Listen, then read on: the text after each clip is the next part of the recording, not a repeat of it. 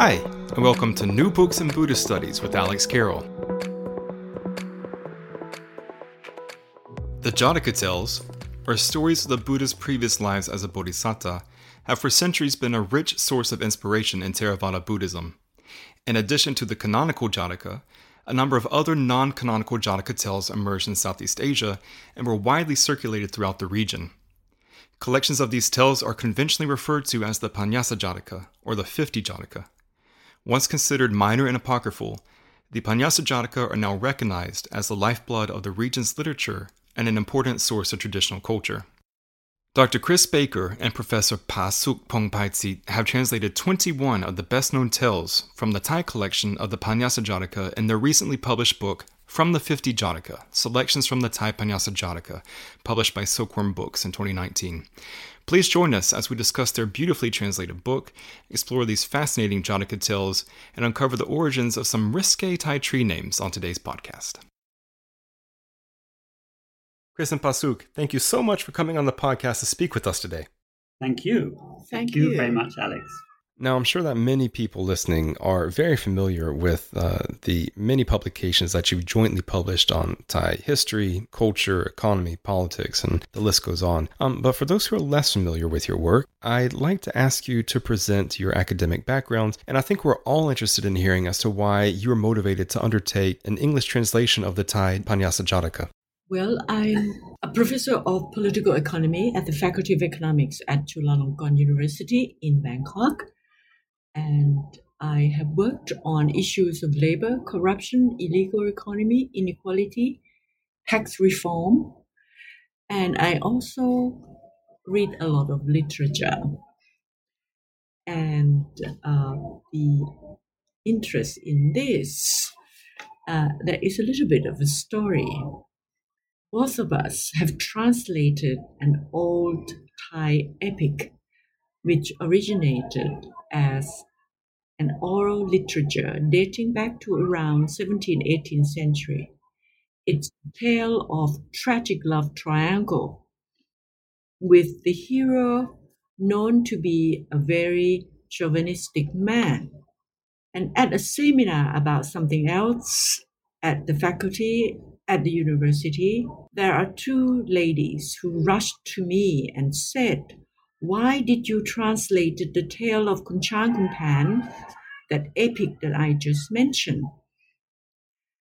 You must redeem yourself by translating Panyasa Jataka, and you will go to heaven. Interesting story. I heard a little bit about the Panyasa Jataka, and I kind of laughed and said, I will think about it. So I, when I get home, I told Chris about this, and both of us had a good laugh. so after that, Chris has uh, found that some professor in literature that we know quite well had done her PhD thesis exactly on this Panyasa Jataka. So he went and read it and, and came back and told me. I'm I, I'm really a historian, and I've lived now in Thailand for almost forty years, and I have uh, recently been working on the history of Ayutthaya, the, the kingdom that was uh, in, of Siam, the main kingdom of Siam, from about the 13th century through to the 18th century. Um, and as part of that, I was looking for a lot of to read old literature as well as reading the his, historical sources. So I'd come across this Panyasa Jataka a little bit, and we had got to know this marvelous lady, Ajahn Niyada Laosunthorn, who Pasuk mentioned, who had, back in the 1970s, had written this wonderful book, tracing it. So I went back to look at it, and then I thought, hmm, uh, maybe I shall look at some of the stories and, and see if they're interesting. And at that time, I hadn't really thought that we should translate them. But then when I read a couple, I thought, oh, really, you know, these are really, I mean, very good and very fun stories, but also historically very interesting for a lot of reasons. They're clearly very much part of the popular culture of the time rather than the elite culture of the time. And when researching a history of something like old Siam, old Ayutthaya, it's very easy to get a view into the elite. It's much more difficult to get a view into the people under the ranks of the elite. So I was very interested to pursue it. And I, I guess at the beginning, I had no idea that we would go and try and translate the whole thing. I was just thinking of, uh, of dipping into it. And somehow, you know, just one thing uh, led led on to another, and I I just kept going, I suppose, until. I just like to add a little bit more. Well, when when I also when I also start to read uh, these theses and uh, realize that a lot of the stories I have known since my childhood day, but I'd known it, them as um, uh, folk tales. And it's a kind of folk tales uh, that has some didactic um, uh, notion in it. And I never realized that it has got anything to do with the life of the Buddha. And it makes me very curious on how it is connected because my, you know, we know that there is this canonized uh, Jataka about the life of the Buddha, which are very sacred and everything. But uh, a lot of these stories in the Panyasa Jataka are, are kind of local tales that are told to children and are very well known all over Thailand. So I, I also uh, became quite interested to learn more about it.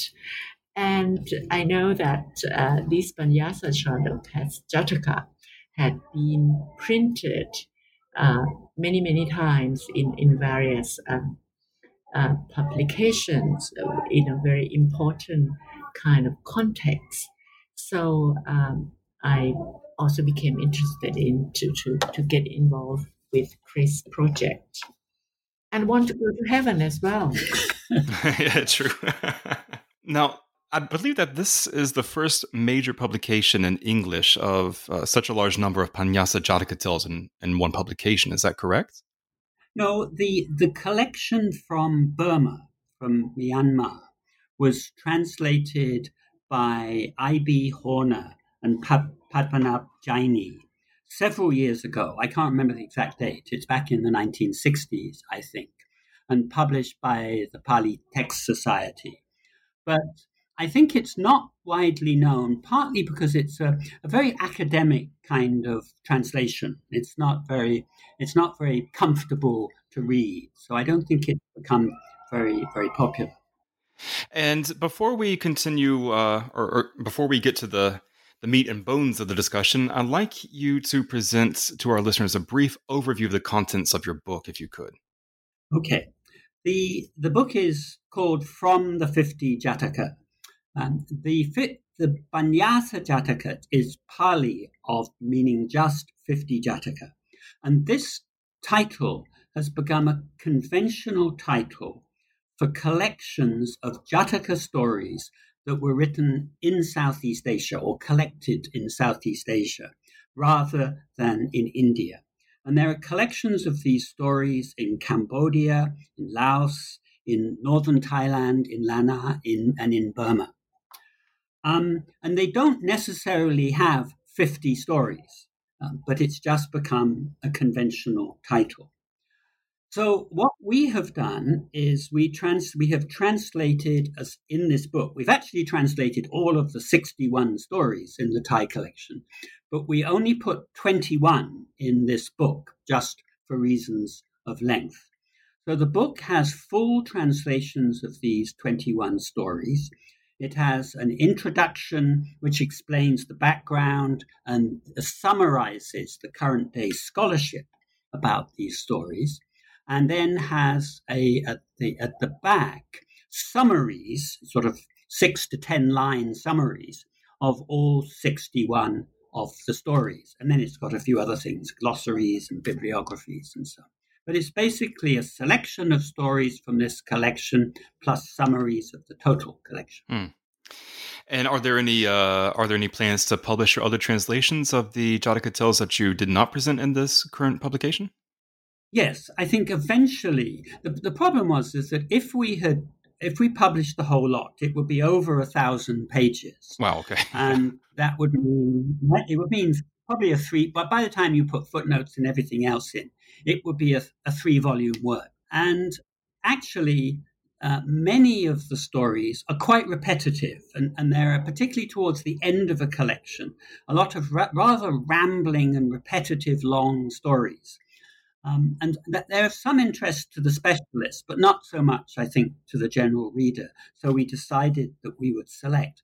But the intention is eventually that we will publish the whole lot, probably in some kind of e publication, but we haven't decided yet how. Yeah, one of the features of your book that I think is very interesting is that you do provide this index of summaries of all the tales, even the ones not included in the book. Um, and not only is it useful to read through that and get a, an overview of the flavor of these texts, but it's also a great companion to reading the text as well to keep track of what's going on and to see where the plot's going and so forth. So that's one thing I really enjoyed about your about your book. Now, what precisely is a Jataka tale? I think uh, many of us have heard um, a, a, number of tales now, and we know that it's generally about the Buddha's previous lives, but what is it more specifically? The term has come to mean a, a tale of one of the Buddha's previous lives as told by himself to his followers. And there is, of course, a very famous collection of 550 or 547 of these tales, which appears in the Pali Canon, in the, in the main books of, of the Buddhist scriptures. Um, and that is, has been very well known for a long time. Um, and, but, and these tales, from a very early period in Buddhist history, became was recognized how useful they were for teaching because the tor- the stories of how he perfected himself as the Buddha are great examples, uh, didactic examples for teaching to other people. So these stories had started coming into Southeast Asia since uh, around the sixth or seventh century of, of, of the Common Era. And then sometime uh, some people started to kind of mimic the format and write stories in the same form. And this is really not too difficult because by about the fifth or sixth century, the form had become very formalized. So you, you started off with a pre story in which the followers of the Buddha come to him and say, We have heard something about your greatness and and, and your goodness, um, and how did this come about? And at the end of this, they beg him to tell a story about one of his previous lives, and then it goes into a story. Um, and what this enables, in fact, is that all kinds of stories which may have uh, originated somewhere else can be turned into a Jataka story by making the central figure into a bodhisattva, into a Buddha to be. So that many of the stories in this collection, and of course many in the Indian collection as well, actually uh, were first composed or first put together uh, as local tales, as folk tales, and only later were translated into Jataka. Are there other aspects or a, a, sort of archetypal form of a Jataka tale that we can speak of? So, for example, if someone were listening to a Jataka tale being recited, is are there clues that would let them know that that's what they're listening to? Well, I think the main the main clue is that that it is the Buddha telling of his previous life. There are then other features which are, are, are sort of not not you don't have to have them, but generally they do have them. One feature is that throughout the tale, there are segments that are told in verse in, in, in the original versions, which are usually didactic. They're usually summoning up the philosoph- philosophical meaning of this particular tale. Then, and there's usually then an ending which comes back then to the present day where we started. And the Buddha uh, makes a summary where he makes connections between uh, the characters that have appeared in the story and the characters that are part of the story of the Buddha's life, of Gautama Buddha's life, meaning particularly his family and his uh, close disciples. So we learn that not only is this about the past life of the Buddha, it's about the past life of the people who are connected with Gautama Buddha as well. And how do these Panyasa Jataka differ from the classical Jataka tales found in the Pali Canon? Well, they, they don't. In form, they don't at all. The difference is, is that they appeared in Southeast Asia rather than appearing in India and being collected into to the, the scriptures of the Pali Canon. All right. And so, uh, uh, about the origins, more specifically, are, were these all folk tales, or do they have diverse origins, or how did they come into being? And okay, um, there, there is there is an old mythology that the whole collection of these stories, um, as known in Southeast Asia, was compiled probably in Chiang, Chiang Mai, in, in Lanna, in northern Thailand, somewhere back around the 14th century. And you can find this tale told in many different sources.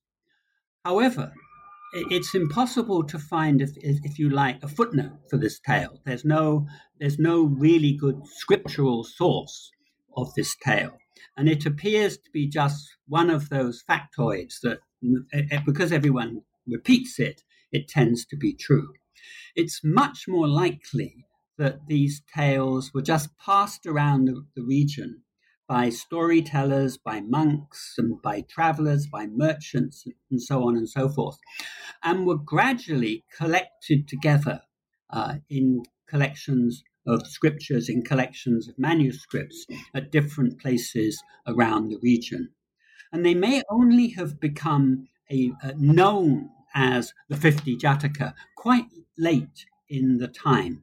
The first references to this, this title as 50 Jataka in different languages seems to be about the late 18th century. And even then, we don't know what was the content of that collection. And the first listing is, is in the late 19th century. So it's probably much more recent that they were com- sort of formalized as collections. Um, the, the, the collection that we used was put together in the 1920s by Prince Damrong Rajanubhab, who was the half brother of the great King Chulalongkorn, Rama V of Siam. and Prince Damrong had been a great administrator in the late 19th century, one of the architects of the modern nation. And when he retired in the 1910s, he devoted himself to writing history and literature, and he's quite an extraordinary output of things that he did. But what he did is he assembled this collection of 61 stories, mostly out of manuscripts he found in the Bangkok Palace Library, but also from some others that he found in three of the major Buddhist temples in the city. And then he, and these were all in Pali, in the sacred language of Theravada Buddhism. And he had a group of translators who he had already been using to translate the Indian Jataka, the classical Jataka. And so he used, he employed them to start translating these stories, and they were printed uh, in in addition in, in sort of a series that came out between 1924 and 1935, and then eventually were put together in a in, in a, into a com, into complete book after that. Are there any other collections of the Panyasa Jataka available in Southeast Asia, or is this the only one where these stories have been compiled into one known volume? No, there are several. I mean, the, the, the, one that is probably best known is the one that is in Yangon, is in Burma, um, because it was, as I said earlier, it was translated into English several decades ago.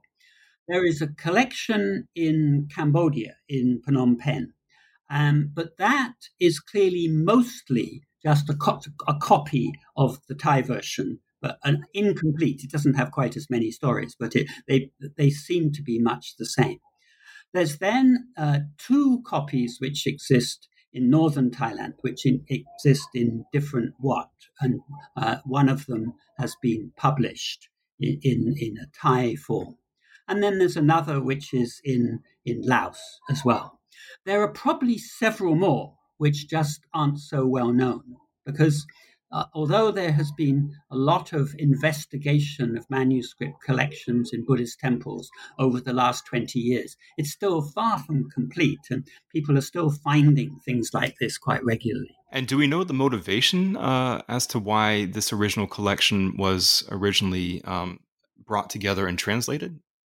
I think I think that uh, Prince Damrong he he doesn't really explain. He only writes a very short uh, introduction, but he was intent. I mean, this time, early in the twentieth century, he and people around him in the court, the intellectuals in the court, were intent upon preserving whatever they could find of the old literature and the history and everything. So he was intent upon transcribing, publishing, uh, uh, and translating and everything. So I think it's just an act of pre- preservation. How the collections came together earlier is uncertain, but I there there is obviously a you know a, a, a tend there is a, a motive of archi- archiving documents in in the Buddhist temples around the region. So I think this collection just comes about as part of that archiving process. And even if it hasn't been archived, you said these stories still have wide currency in Southeast Asian culture. Is that correct? Yes, because the, the most the, the, the, most popular ones in this collection, which is about you know 15 or so out of the 60, 60 odd, are very well known stories that exist in other forms, that exist in a folk form as well, and have been adapted into many different forms. They've been adapted into dance, into dramas, into poems, into uh, all kinds of, of forms. So, and today they get now get adapted into cartoons and television series and so on, and manga comics and all kinds of other things. So they're very, very well known. And of these sort of uh, these major stories, I mean, every Thai child will, will learn about them, and it's probably much the same in other parts of the region. They are very important in their Thai literature of various types, and, uh, uh, you know, in television series in the afternoon for people who sit at home and have nothing to do, and they one of their entertainment is to turn on television, and they can see. Um, performance, various uh, performance of uh, these stories uh, in traditional dance form and or in the modern uh, popular what we call lige, lige or some kind of drama period close you know this period drama. And uh, very fantastic uh, costumes and uh, miracles and all sort of things that are involved in the story. And it's very popular entertainment. That's that's i think a, a, particularly interesting thing. It shows you that this actually is a very important aspect of thai culture as well. Yeah. Yes i mean for some time they were they, they got branded as sort of non-classical non-canonical apocryphal as if they were some sort of second rate and, and so on.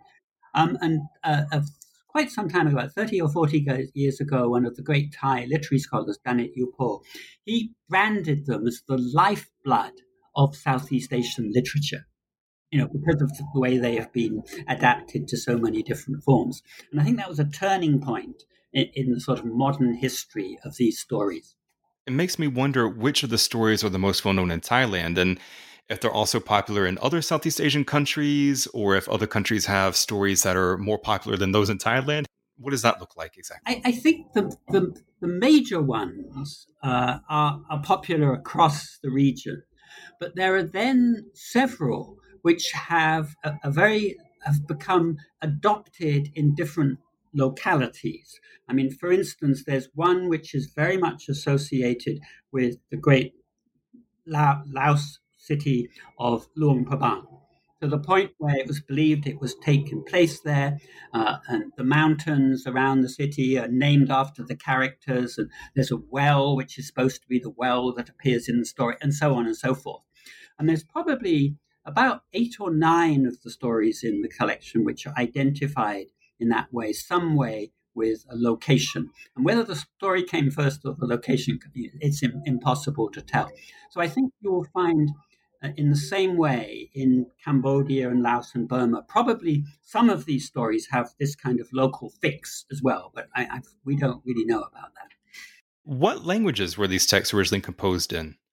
The mostly, as far as we can tell, they were in Pali. They were in the, the, the sacred language of Theravada Buddhism, and that is was partly in order to give them credibility. To, to, to it, it's, it's, a stake. It's a, staking a claim that they are as important as the classical Jataka.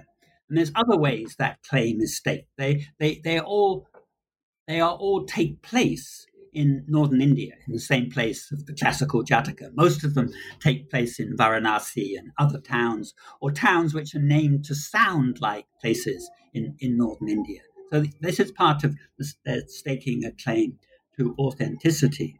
But they also, and some of them, and for instance, the collection in Lanna is partly in Pali and partly in the local language. So I think there's, there's a mixture.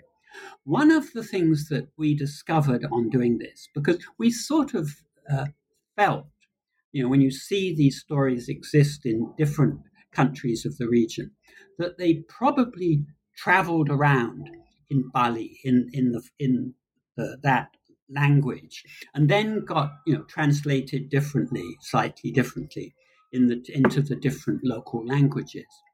And we were then very surprised when we compared the Thai stories to the Burmese stories. And what we found was that in many cases, the, the version that has been translated into Thai and the version translated to Burmese are quite similar. They're very clearly the same story with just minor details. But when you go to look at the Pali, which exists in Burma and the one in Thai, they're completely different. So it means, it suggests these were traveling around the region, they were shared around, not as a Pali text, but they were shared around as a story, uh, which was then written down in different ways in different places. It's interesting how the, the differences in, in, language can actually tell you about the history of these uh, stories and before they were written down. Yeah, yeah. Um, so, what was your general strategy for translating these Jataka tales? Well, um, we've done quite a few translations now we, we, we, we had done some modern texts. We translated some histories. And we then did this big uh, folk epic, the poet Khun Chang Khun Phaen. And then I have gone off and we went off and did some of the old Thai laws and a couple of other old bits of literature. So we have now got, you know, quite some experience in doing this, particularly with regard to the Thai language and to the older forms of the Thai language. I think that our strategy is, is has two major points. The first is that obviously we we want to be absolutely accurate, uh, absolutely faithful to the original text. So we don't summarize, we don't leave things out, we don't edit or anything. We we get everything in there. But the second rule is that it should be good to read. I mean, it's no good doing a translation if it doesn't feel readable for the target audience.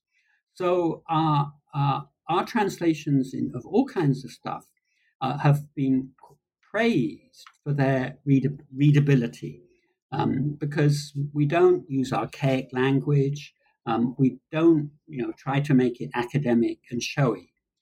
And in the case of these stories, because they are, as it is, stories, and they are they were originally being told and recited orally all the time.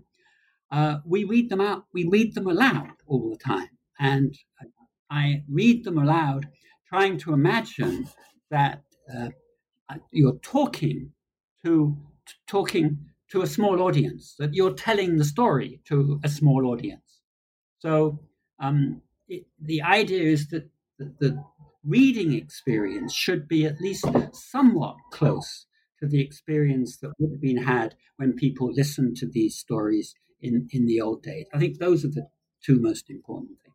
In a previous life, I used to work as a professional Dutch and English translator and, and know firsthand how difficult it can be to translate one language faithfully to another. And these texts, I assume, are chock full of references to specific cultures, to specific ideas, places, periods, and worldviews that might not carry over into English very well. So, how did you tackle this, and how did you make this so accessible to the non specialist reader? You know, this the business of sort of cult- cultural specificity was not as difficult in this project as it was, for instance, in Khun Chang Khun Phaen, where there's a norm in which which is almost like a sort of cultural encyclopedia of Thailand. And uh, uh, in that case, uh, there, there's so many parts of that story that has been lost. You know, there are things that don't exist anymore. That um, it's very difficult for Thai readers to read it now. And in fact, a lot of Thai readers now read our English version because it tells them stuff they can't understand in the original.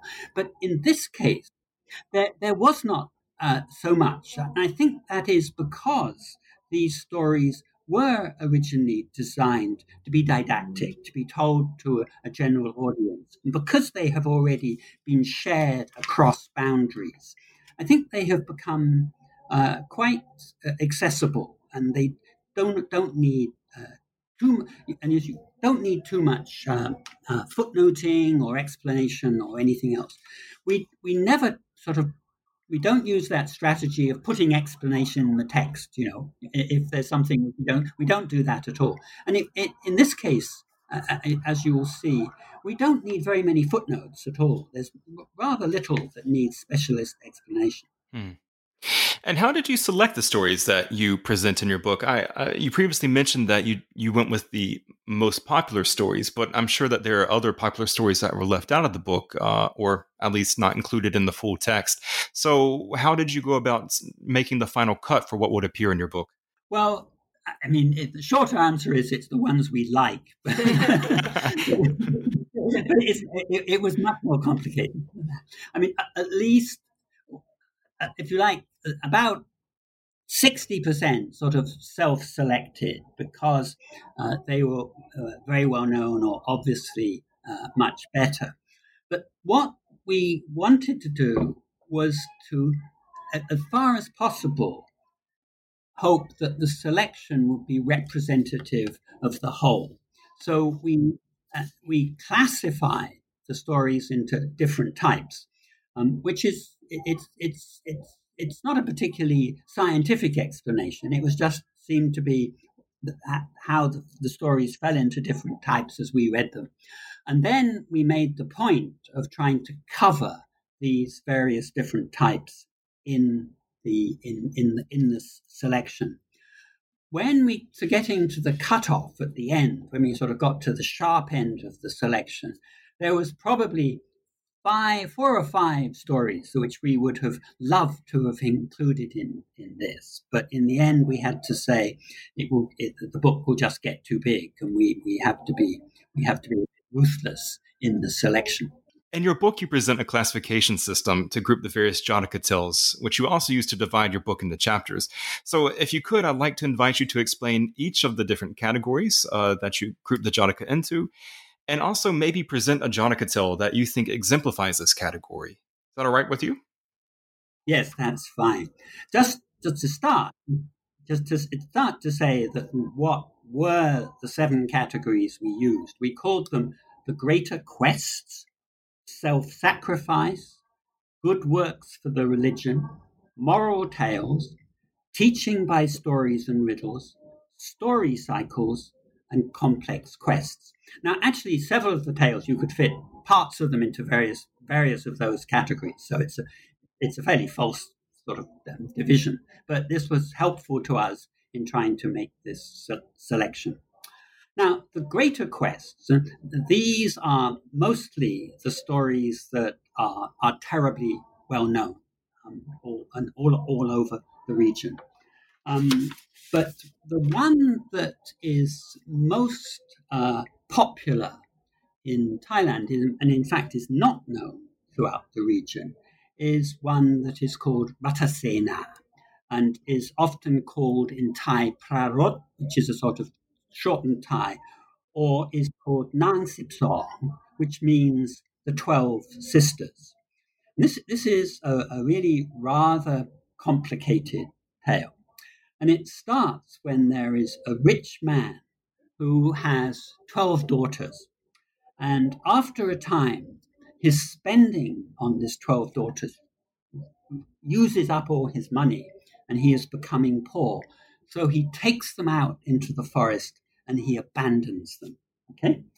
They uh, then, after a few adventures, they are found sitting up in a banyan tree and they, they exude uh, an aura of gold.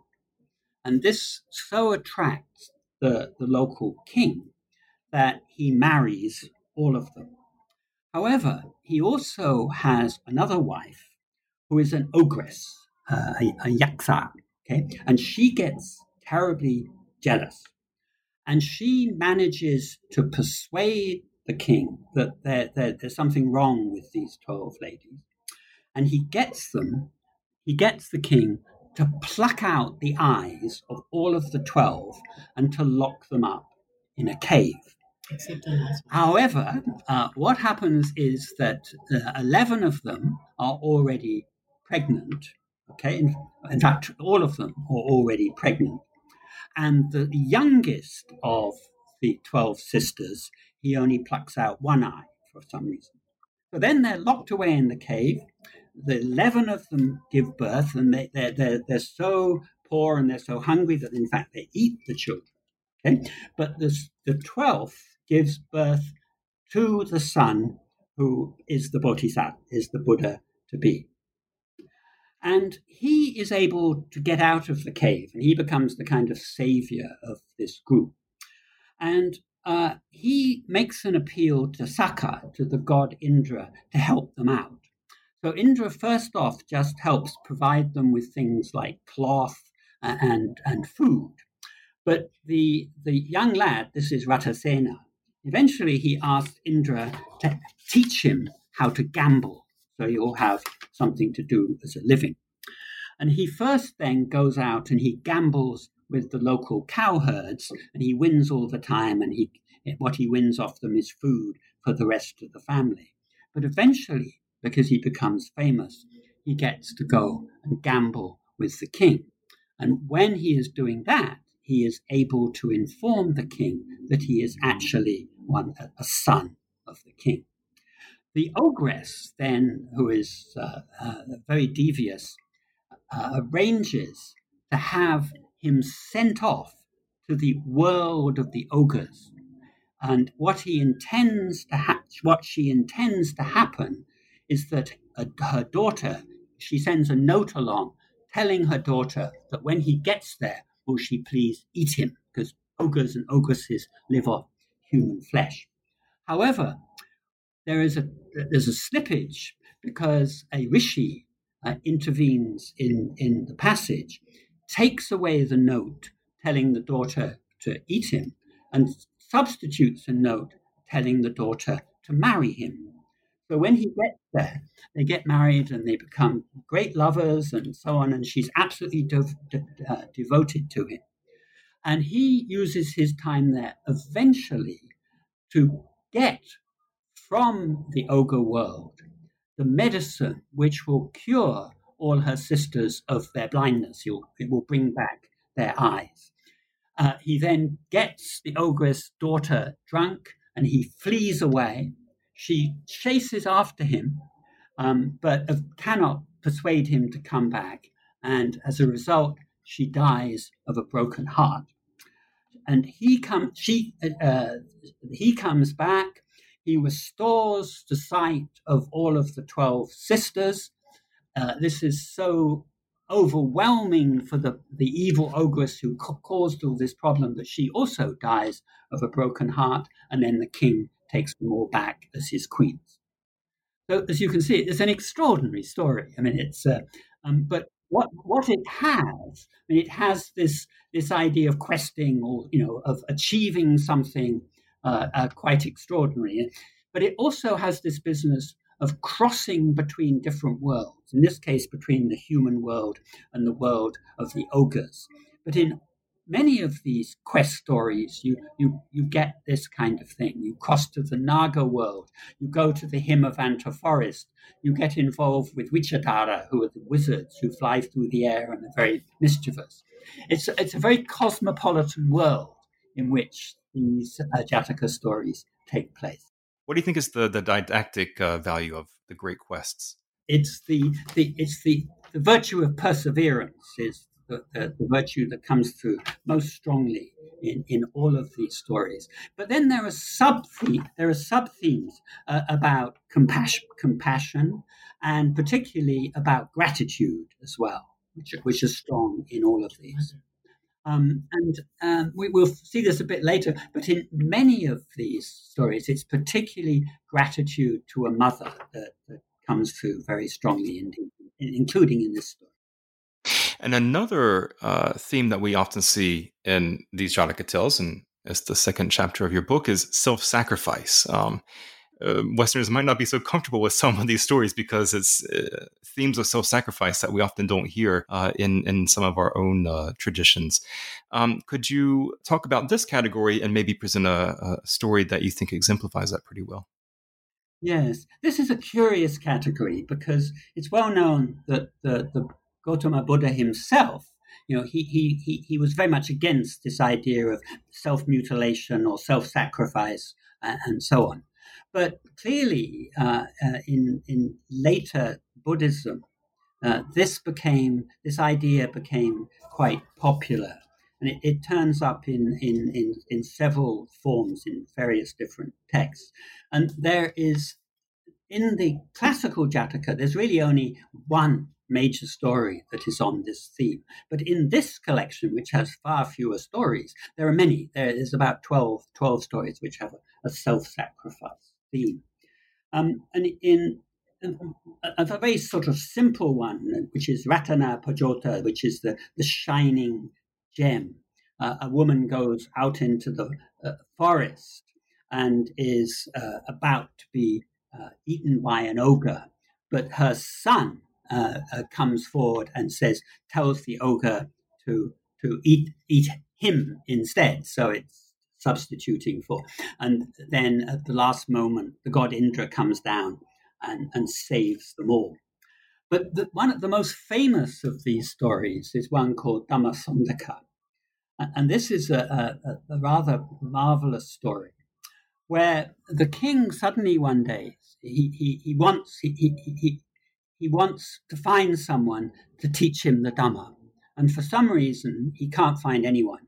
And he offers rewards. He has elephants going around his kingdom, you know, announcing that there's these rewards for someone to teach the Dhamma, and no one comes forward.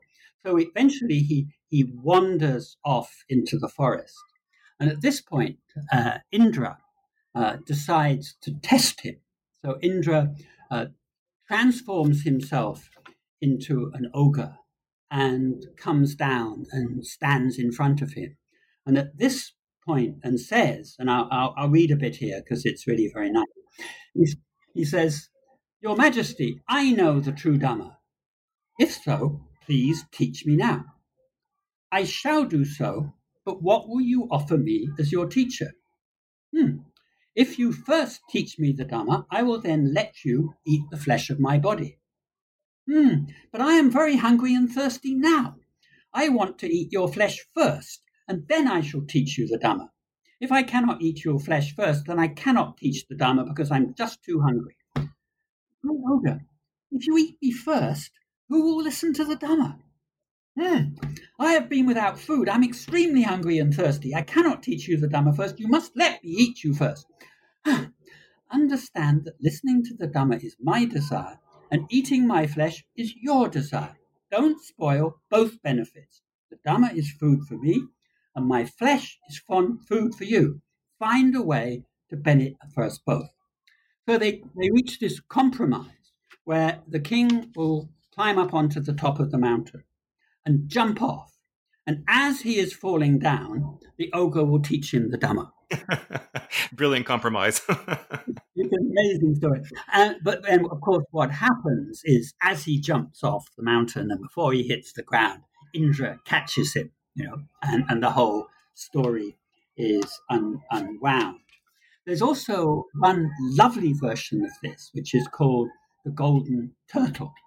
And in this, there is this massive golden turtle who lives in the sea, and he is the Bodhisattva. bodhisattva. And uh, uh, 500 merchants come along on a ship and get shipwrecked, and he saves them all by taking them back to an island. And he, he's, he's such a sort of compassionate thing. He feels very sorry for them being stranded.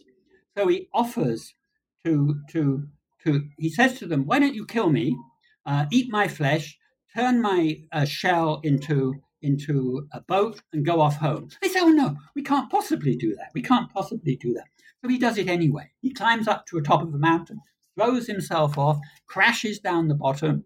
Um, his shell doesn't break. He dies, but his shell doesn't break. So they, they eat his flesh and they paddle his shell back to, to, to, their, to their home port. And then in the last final lovely touch, they set up this massive golden shell as a monument to his compassion. It's a very nice ending. Indra often appears in these stories. Uh, what role does Indra play in these stories, and, and what does that reflect? Well, he he plays this very helpful god character, who is, if you like, a kind of patron uh, deity of the bodhisattva, who, whichever body, whichever bodhisattva there is. So, what happens at points in all of these stories is that when the Bodhisattva is in trouble in some way, the seat, the throne on which Indra sits, suddenly becomes hot. And when that happens, he knows there's a problem. So he uses his magical sight to peer down into the world and to find out what is wrong. And then he acts upon this move. Um, and it, this this can mean coming down in these forms, you know, to to act as the tester in in these stories, but often it means you know sending down one of his his his driver or his architect or his engineer to tr- sort things out for the bodhisattva in, in in in the real world. I, I you know it's this Indra has somehow been adopted into Thai, particularly Thai Theravada Buddhism, as this sort of very helpful and um, compassionate God figure. To the point, I think um, most uh, Thai would do not would, would not recognize Indra being a Hindu god. It's part of Buddhism. I think also implicit in this is the idea if you are good person, very good person, and uh, you are having an aim in life to help others, then uh, God will help you. You know, uh, it's kind of uh, extra territorial, um, uh, extraterritorial being uh, beyond the human world would uh, have an eye, an ear for anyone who is good. To help you. So it, it's kind of give you the the uh, the confidence and the uh, uh, the uh, the courage, you know, to continue to be to, to be good and to pursue this nirvana. I also wonder as well if if it plays a certain humanizing role or helps the, the listener relate to the stories because even this superhuman being, the, the Buddha in his previous lives as a bodhisattva, still needs help at times from Indra. Yes, I, I think you're absolutely yeah, right. You're right. Yeah, yes. and, and, and Indra is, is, is a very folksy god. The self sacrifice category also carries us into the next category, the third category, called Good Works for the Religion, uh, because often this also has a, a, a, sacrifice element in the story. Uh, could you walk us through this category, please? Yes, I mean some of them have a sacrifice element, but um, many of many of them don't. They are encouraging people to to to sponsor and patronize Buddhism in one way or another. And just give you an example of one of the, the ones that I like a lot, which is called Watanguli, which means the the well formed finger. And what happens is that uh, there's a man who is traveling one day deep through a forest, and he comes across a Buddha image which has a broken finger. And he's so upset by this, he takes time to repair the finger using clay and sugar juice. So it's a very simple repair job. Right? And when he is reborn in his next life, he becomes a king and he is the bodhisattva. And he is such a good and nice king and so compassionate that his neighbors think he's going to be a pushover. So they attack his realm, intending to take it over. And there's a sort of classic Buddha, Buddha battle scene, such as you find in, in, in stories of this era. But then what happens, and I'll read this bit because it's lovely, is King Watanguli the Bodhisattva raised a finger and pointed straight at the enemy troops. Immediately, the 101 lords fell off their elephants. All the elephant troops fell off the necks of their mounts. The horsemen fell from their saddles and the charioteers from their seats. The foot soldiers collapsed all over the place. Then all of them fled away with their cloths slipping from their bodies.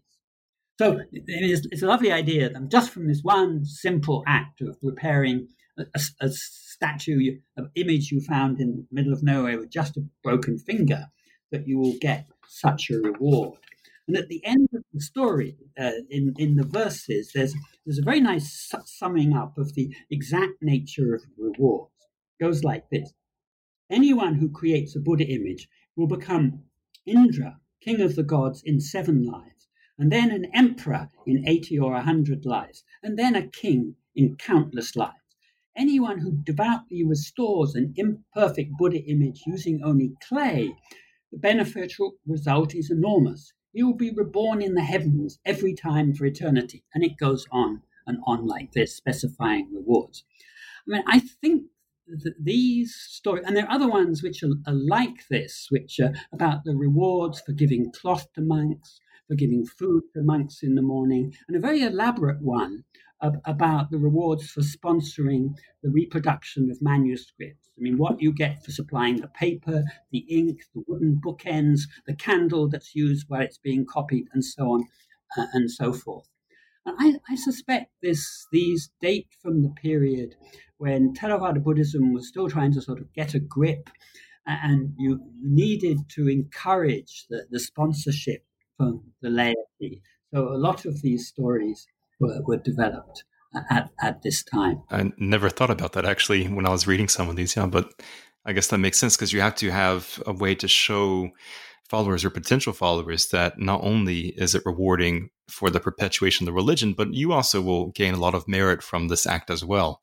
Yes, I, mean, I think what's, what's really special about Theravada Buddhism is that although it does to some extent rely upon the sponsorship of kings. It crucially depends upon the sponsorship of the community, support from the community. And I think that had to be encouraged in various ways.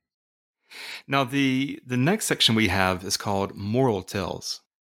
Yes, this in some ways is a residual category in our classification. And these uh, look to be stories which probably just d- developed initially as a sermon so they have a little t- tale followed by a moral, and often they they are very very simple tales, and they are particularly about things like uh, associating with good people and not associating with bad people, and they are also particularly about taking good decisions without being uh, prey to jealousy or anger or, or, or the the usual things which deflect people from good decisions. One of the more elaborate and one of uh, the nicer ones is one called Dukkha. And this is about a man, his father tells him, and here I quote, he tells him, if a woman has had three husbands, do not take her as wife. If a man has been ordained and disrobed three times, do not take him as a friend. If a king acts carelessly without studying matters, do not associate with him at all costs. However, our, our man, who is the Bodhisattva, decides he is going to test out this theory. So he does marry a woman who has had three husbands. He does take as a friend someone who has been ordained and disrobed three times. And then to test them out, he steals a, a swan, a bird that belongs to the king, and pretends that he's cooked it and e- e- eaten it. And he then finds out that his wife rats on him, uh, partly because she wants the reward from the king, partly because she wants to run off with another man. His friend, rather than helping him, encourages him to go off to jail so that he can have his clothes, right? And then the king, uh, uh, instead of investigating the, the, case properly, summarily condemns him to execution.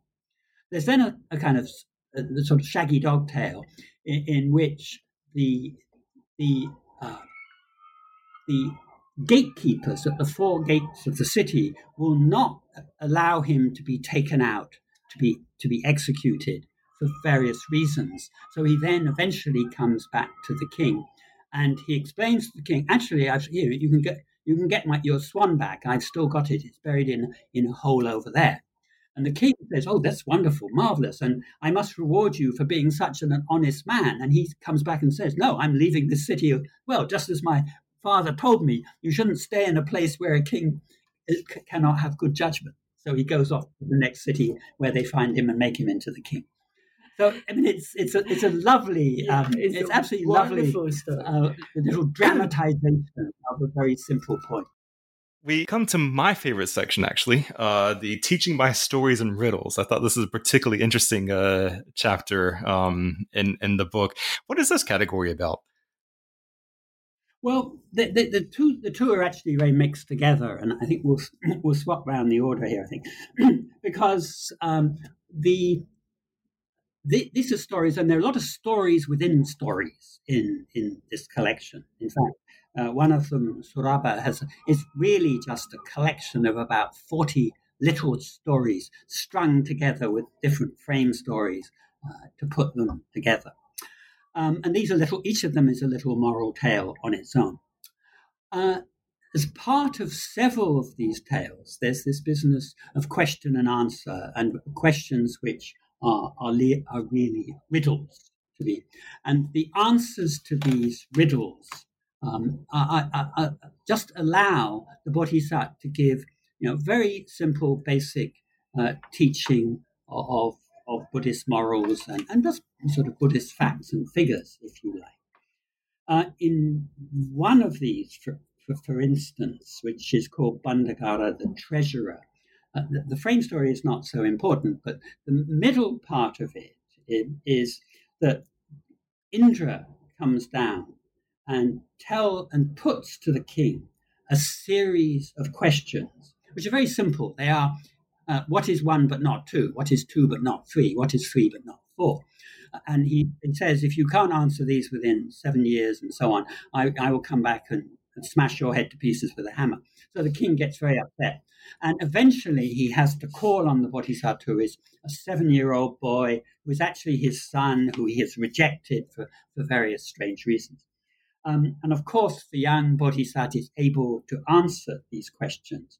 And the answers are, are, just, just like a refresher course in Buddhism. So, you know, you know what is for what is the number three? Well, it's the Buddha, the Dhamma, and the Sangha. What is four? It's the four continents of, of the Buddhist cosmology. What is five? It's the five precepts.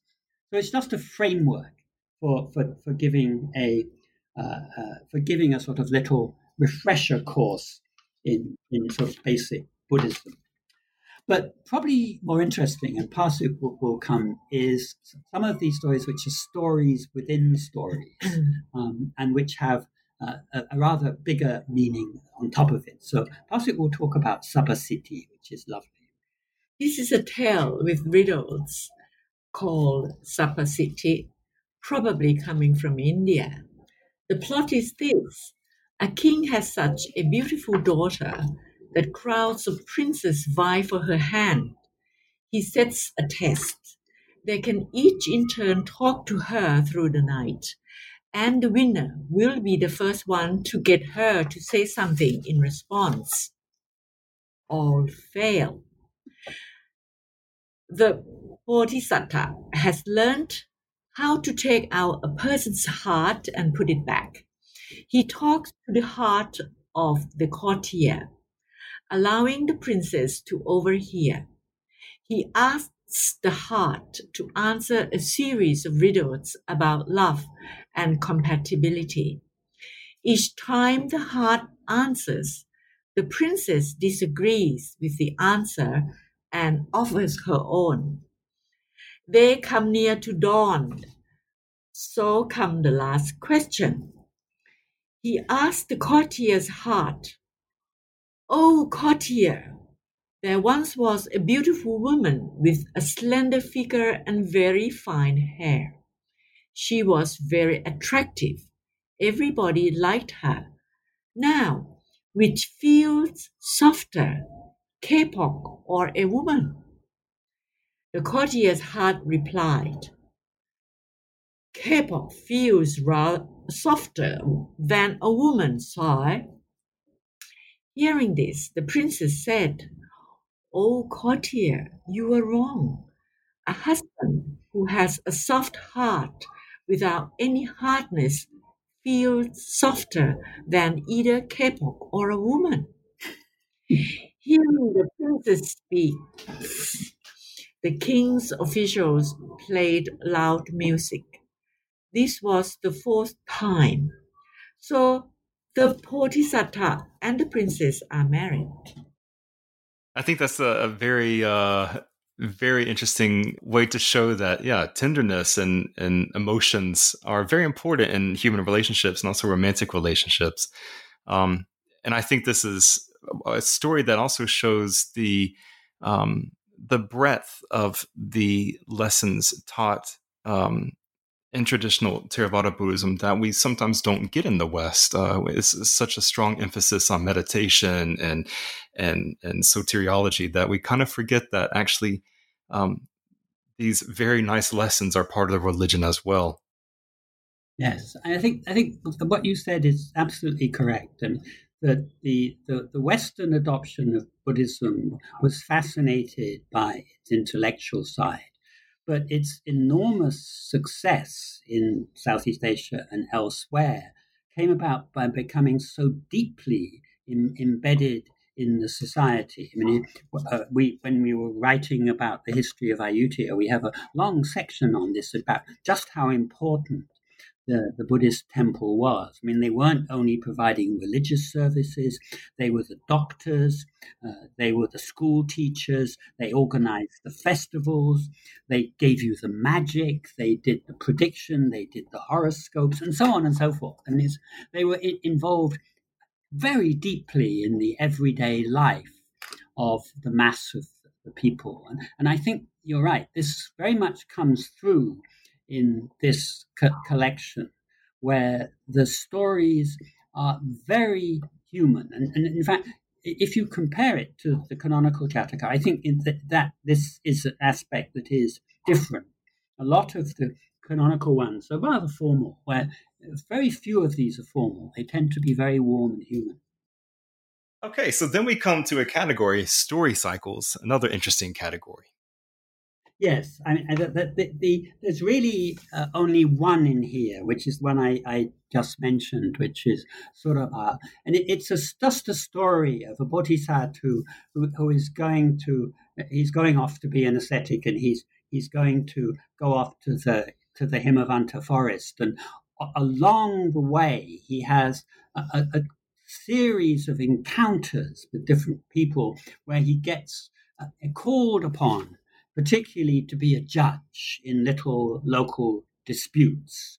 Um, and, and, often judges in cases where there are two people trying to trick one another. So it, it, it's about how you make decisions in disputes, how you judge evidence, and, and so on, and so on and so forth.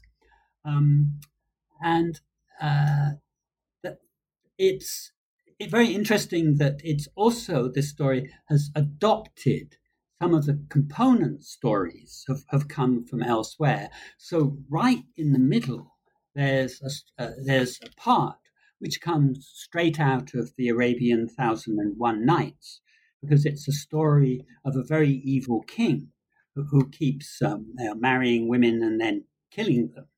So there is this dancing girl who has to go to spend the night with the king, and she defends herself just in Thousand and One Nights by telling stories all through the night and keeping the king totally entranced to, to the result that she is saved and becomes the queen in the morning, which is very delightful. And then we come to the last of the categories, which actually is connected to uh, the first category, the greater quest. And this category is called complex quests. What is this category about, and how does it differ from the first category of the greater quests? Okay, the, these um, most of these stories, and they appear towards the end of the collection, and they mostly only appear in the Thai collection. They, are not ones which were passed around.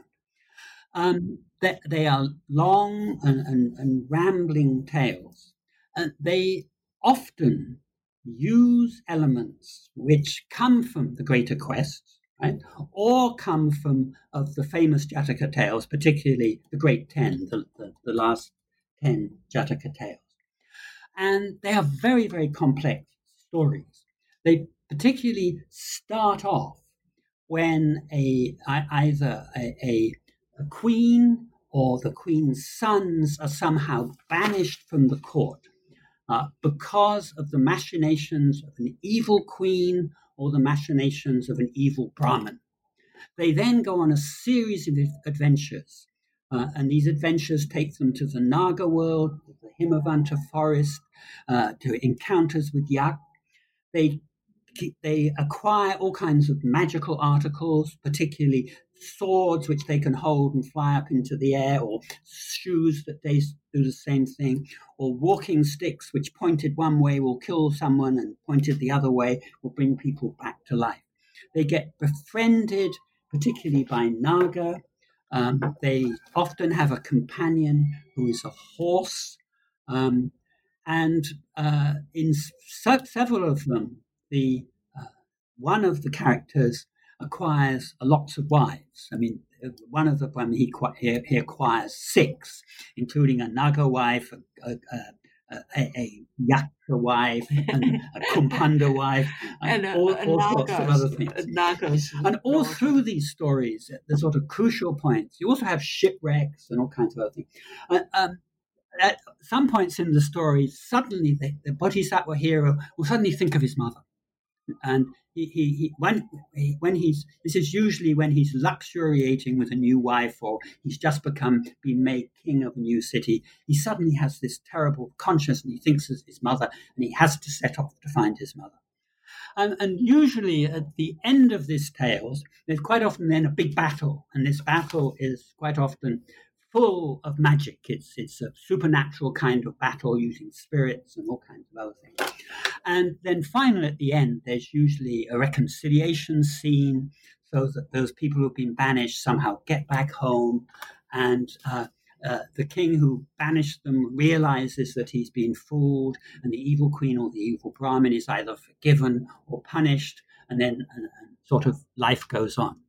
Um, the, the, these are fascinating stories, um, and uh, some scholars, particularly Justin McDaniel, has has noted that these obviously came about from a, a culture of reproducing these kind of stories within the Buddhist temples of the region. You know, constantly writing and rewriting these stories, but we don't have any sort of direct evidence of quite how this went about. Only a couple of them are, are, are famous, and, and some of them are just too over the top for words. But I, I, I was thinking when reading these, you know, they're not actually that different from superhero films or Star Wars. They're rather the same, you know, and they're, they're just full of quite extraordinary scenes of, of, of battles and adventures and, and strange places and, and, so on. You know, very, very like I think, superhero films. And that's, they probably have the same kind of appeal as those films. I just wanted to ask you about uh, the original document that you translated, which I believe was the National uh, Thailand National Library collection. Is there any sort of um, systematization or order that these uh, stories appear in, or there's obviously some systematization because the ordering of many of the stories are the same in the various collections that are found around the region, but ordering of some of them are not. I believe that Prince Damrong, when he put the collection together and had some kind of list, and I, have seen references to this list, but I, you know, have not been able to locate this list in, in any way at all. Um, the, the, the one of the superb things that happened well, uh, was that the, the one of the, the government banks here, here, the government savings bank, produced this marvelous edition uh, back in 2013, which includes not only uh, the Thai versions of these, uh, but also the, the Pali versions, which from which the translations were made. And because halfway through this project, I got very worried that you know that doing a translation of a translation is a bad thing, and there was there was a kind of risk that we would translate the Thai and it wouldn't be true to the original Pali. So I spent a, a year teaching myself Pali in order to be able to read these originals. I didn't learn it you know, well enough to be an expert, but I read it, I learned it well enough to be able to read both the Thai and the Pali and make sure that the translation from Pali to Thai was, was, was, was faithful. And in fact, it is. There's only there's certain sort of slippages, but you know, it's, it's kind of a, a 99.5% good job. So it's perfectly adequate. So no major uh, no major differences, and at least in the qualitative content of the stories. No, the, the, the only one is the, the, the, quest story I, I described earlier, Ratasen, created a lot of trouble for, for the translator. So that's the only one where there's much var- variation. Hmm. okay. And I'd like to close this discussion with a, an interesting question for you both. Uh, is there a story that's a personal favorite of yours, and why is that? Uh, one one of my favorite, actually, the uh, the one that I recited was also my favorite, and this is another one. Uh, this is the tale of Prince Pachita. The tale came partly from local legend and may be mixed with some bits of stories from the Arabian Thousand and One Nights.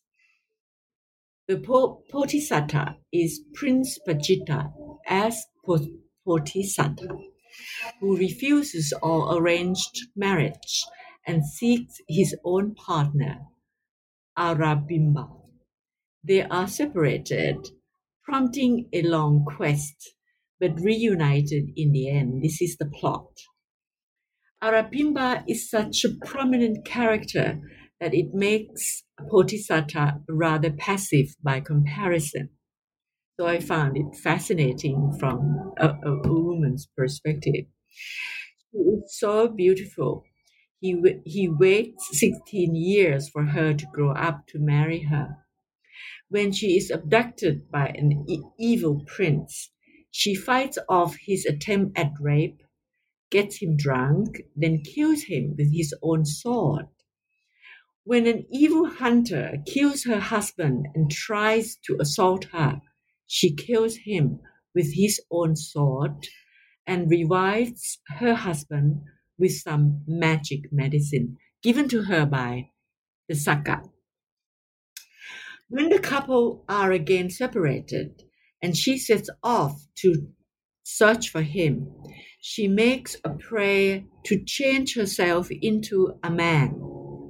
She is then ordained as a monk and rises to be the patriarch, the head of the monkhood in a city state.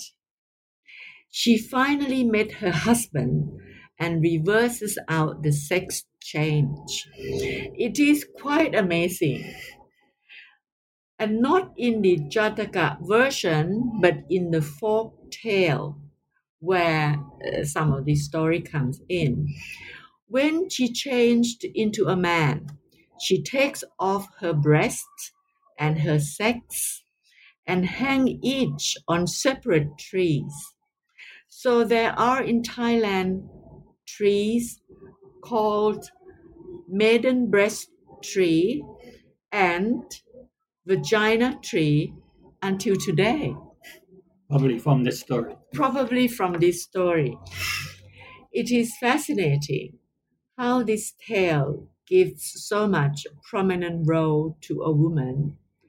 It is probable that the majority of the audience for sermons is women.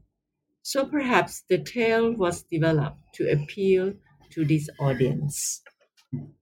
I, I think one of the other favorites of ours is Sutana or Suton Manora, as it's known in Thai, the one which we translate first. Uh, um, and this is one of the most famous stories all around the region. I'll just briefly do the plot and just read a little little section of it.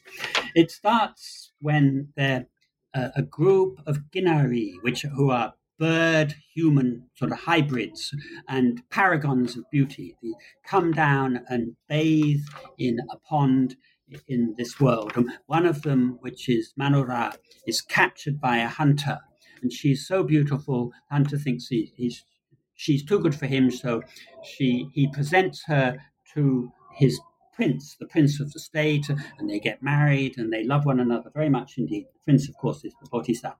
But then the evil Brahmin who, who wants to who wants to get rid of this prince because he feels that this prince will threaten his job, plots to get rid of Manora as a way to ruin the prince.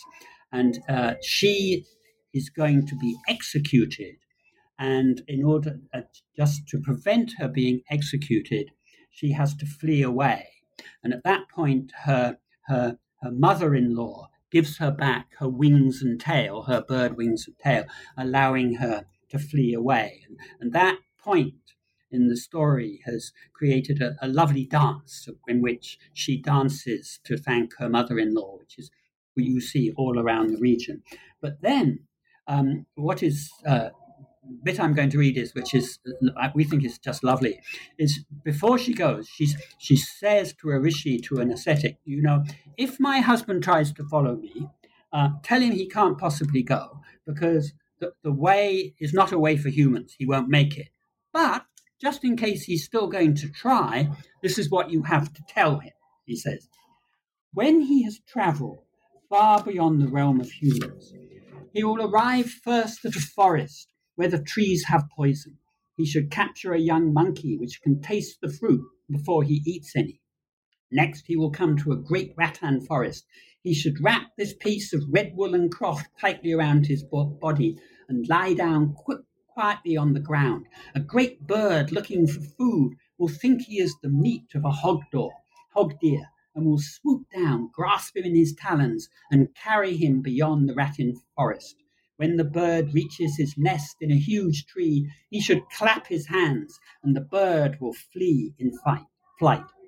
After that, he will come to a great upland forest where he will meet a great ogre as tall as seven sugar palm trees, looming over the heart of the forest. He must sprinkle some powder on an arrow and shoot at the chest of the great ogre, who will fall down, and he will have to walk over his head. A hundred yojana further, you will come to another river where a python with a huge long body will lie stretched across the river from bank to bank like a bridge. He should sprinkle this powder on the soles of his feet and walk across on the back of the snake. At the opposite bank, he must quickly jump over the snake's head. And it, it goes on and on like this for, for some time. And of course, the Bodhisattva does follow after her and he takes seven years, seven months, and seven days. And of course, he does find her. And when he gets there, and she's gone back to the land of the Kinari, which is on Mount Kailash, her father sets a test for him, which includes an archery contest, which of course turns up in these kinds of myths all over the world. And then the last moment is the last test. The, the father dresses her and all her sisters up to look alike and then says, Can you identify her? And Indra again comes down to help and whispers and says, I'm going to turn myself into a golden fly and I will settle on your wife so you know which one she is. And of course, everyone, uh, everyone uh, becomes happy every ever after. This is a very old tale. I mean, it goes back to into India in, in the early, you know, to around 2,000 years ago. And it reached Southeast Asia by at least the 8th or ninth century because there's a wonderful set of bas reliefs on the Borobudur temple in, in, in, Java. And then it has become this marvelous story in, in this set of Jataka, and I think uh, certainly our favorite. Yes, it's also my favorite. Well, thank you so much again for for coming on the podcast and and really taking the time to uh, to explain uh, your new book uh, from the 50 Jataka, selections from the Thai Panyasa Jataka, and really giving such an interesting and rich and, and, and textured presentation of these tales uh, for our listeners today. Um, I'd like to ask you what projects you're currently working on or any projects you have planned for the future. Well, first, Alex, thank you very much for the opportunity. To, yes, to, thank to you so this, much. Which has been enormous. Um, we have we are we have a, a, translation which should be out in a couple of months, which is of two old love poems from from Thai, which both date back uh, about 500 years to around 1500. One of it is a very famous poet, Lilit Phra Lo, which is a kind of romantic uh, tragedy, um, rather like and, and very dramatic. It, it's rather like a, play, Romeo and Juliet, uh, in a bit Romeo and Juliet like, and that's rather well known. But the other one is almost used to be terribly well known, but has been very much suppressed over the last century, and that's called Thawathotsamat or Twelve Months, and, and that we think is an absolutely uh, stunning uh, piece. Of, it's a sort of lament over a lost love. And which publisher will this be published with? This will come out through Silkworm, and we have been Silkworm. Yes, and Silkworm uh, they they tie up with the University of Washington Press in the U.S. All right. Um, and we have worked with Silkworm, which is in Chiang Mai. We've worked with them now for a long, long time, and we're very close friends, and they're they're exceptionally, we think, exceptionally good publisher. And also the publisher of your the current book being discussed from the 50 Jataka as well. Yes, that's also from, from Silkworm. Yeah. Wonderful. Well, again, thank you so much. Uh, it's been truly a pleasure to have you both on. A pleasure for us. A pleasure. A pleasure for us. You've been listening to New Books in Buddhist Studies with Alex Carroll. If you're interested in learning about other new books in Buddhist studies, head over to newbooksnetwork.com or search for New Books Network wherever you get your podcasts. Audio used with permission from Musique Delicieuse and is taken from the song Small Flowered by Para Verkuva.